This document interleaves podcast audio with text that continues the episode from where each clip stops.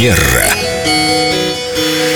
Виктория, вы ощущаете движение воздуха в студии? Слегка. Это время перемен. Сейчас многие ищут, кто-то находит работу. Доброе утро. Доброе утро. Предлагаю обсудить успешное собеседование. Как его сделать таковым, если ты отправил резюме в компанию, тебя пригласили. О, боже, меня берут в «Газпром». На Эльдо радио меня берут. Да, это прекрасно. Как прийти и сделать так, чтобы я из кандидатов перешла в сотрудники? Замечательная тема, но прежде всего, наверное, хочется сказать главное – это подготовиться к этой встрече. Мне нравится очень э, выражение, однажды мной услышанное на одном из мастер-классов. Победители готовятся, неудачники импровизируют. Конечно Да? же, да. А, Конечно же, можно... А у нас говорят, любая импровизация должна быть тщательно подготовленной. Вот, видите, в принципе, другими Перекликается. словами, да, но об одном и том же. Я могу дать три совета. Понятно, что это очень волнительное мероприятие. Вообще, в любом случае, когда нас кто-то где-то оценивает, будь то потенциальный э, наш руководитель новый, будь то аттестация в компании, в которой я уже много лет работаю. Да, просто переход на новый уровень.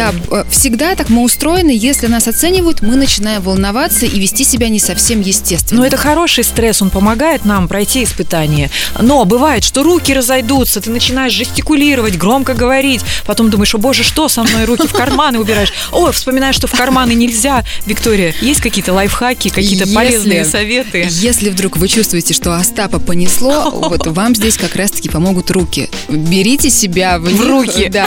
А В прямом смысле этого слова просто соединяйте ладони, соединяйте кисти, и вы почувствуете, как ваша, скажем так... а, Энергия ампли- закольцевалась. Амплитуда немножечко снижается. Это когда вам хочется себя как-то укоренить, Но это не будет выразиться. такая поза просителя. Я сижу, ручки сложила на коленочки и переминаю А, пальцы. Нет, ну что вы, мы просто их там, я же должна выглядеть соединяем. успешной леди, нога на ногу, я вас слушаю. Главное не переборщить. Второе, это если вы сильно волнуетесь, и этот совет можно использовать даже на свиданиях, вы чувствуете, что наша речь очень часто бывает сбивается, да, Мгм. когда мы что-то Да-да, начинаем бывает. говорить. Особенно, если нравится человек. И здесь нам поможет дыхание животом, глубокое дыхание. Покажите, пожалуйста, спокойное. как это работает. Просто спокойный ровный вдох и спокойный выдох. Буквально несколько таких, таких циклов, и вы почувствуете, что ваше состояние более Глаза закрывать стабилизируется. нужно при этом? Думаю, что не стоит, потому что это может вызвать неоднозначную реакцию Собеседник подумает, что он потерял вас, да? Ну, а третье – это наши стопы.